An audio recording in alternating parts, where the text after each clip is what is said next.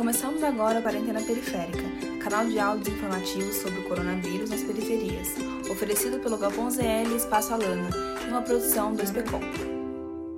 O auxílio-doença passou a ser chamado de benefício por incapacidade temporária após a reforma da Previdência Social. Previsto na Constituição Federal, esse auxílio do INSS é destinado a quem fica impossibilitado de trabalhar por mais de 15 dias. Ele passa a ser cedido no 16º dia do afastamento do trabalhador ou se for solicitado após esse período, a partir da data do pedido. Para ter direito a esse benefício, o trabalhador precisa ter contribuído 12 12 meses com o INSS e há exceções. Em caso de acidentes de qualquer natureza e doença profissional ou ocupacional relacionada à atividade laborativa do segurado, se o profissional estiver sem contribuir, mas estiver em período de graça, que é o período em que o trabalhador para de contribuir com o INSS, mas ainda recebe benefícios sendo segurado, ele também pode requerer o benefício. Tem direito o empregado doméstico, trabalhador avulso, contribuinte individual individual, especial e o facultativo, a contar da data do início da incapacidade ou da data da entrada do requerimento junto ao INSS. Os documentos para o recebimento desse auxílio são: documento de identificação oficial com foto, número do CPF, carteira de trabalho, carnês de contribuição e outros documentos que comprovem pagamento ao INSS. Documentos médicos que comprovam o tratamento e a necessidade de afastamento, como atestados, exames, relatórios e etc., para serem analisados no dia da perícia médica do INSS, mas esses não são obrigatórios, apesar de ajudarem muito no processo. Para o empregado, é necessário ter uma declaração assinada pelo empregador informando a data do último dia trabalhado, comunicação de acidente de trabalho se for o caso, e para o segurado especial, que é o trabalhador rural ou trabalhador individual ou que tem economia familiar, neste caso precisa-se de documentos que comprovem essa situação, como contratos de arrendamento, que é o contrato que o proprietário de uma terra concede o direito de outra pessoa explorá-la,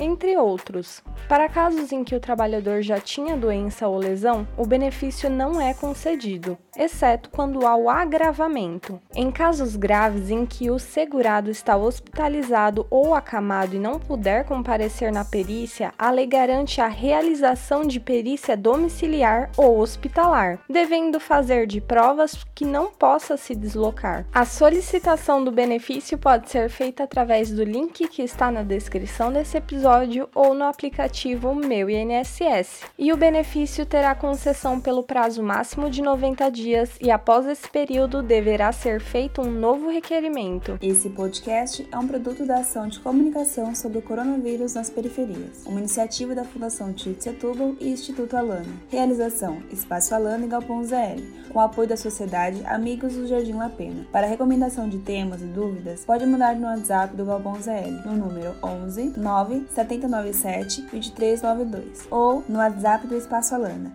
no número 11 9 8056 0411. Acesse também as redes sociais do Espaço Alana e do Galpão ZL. E até o próximo Quarentena Periférica.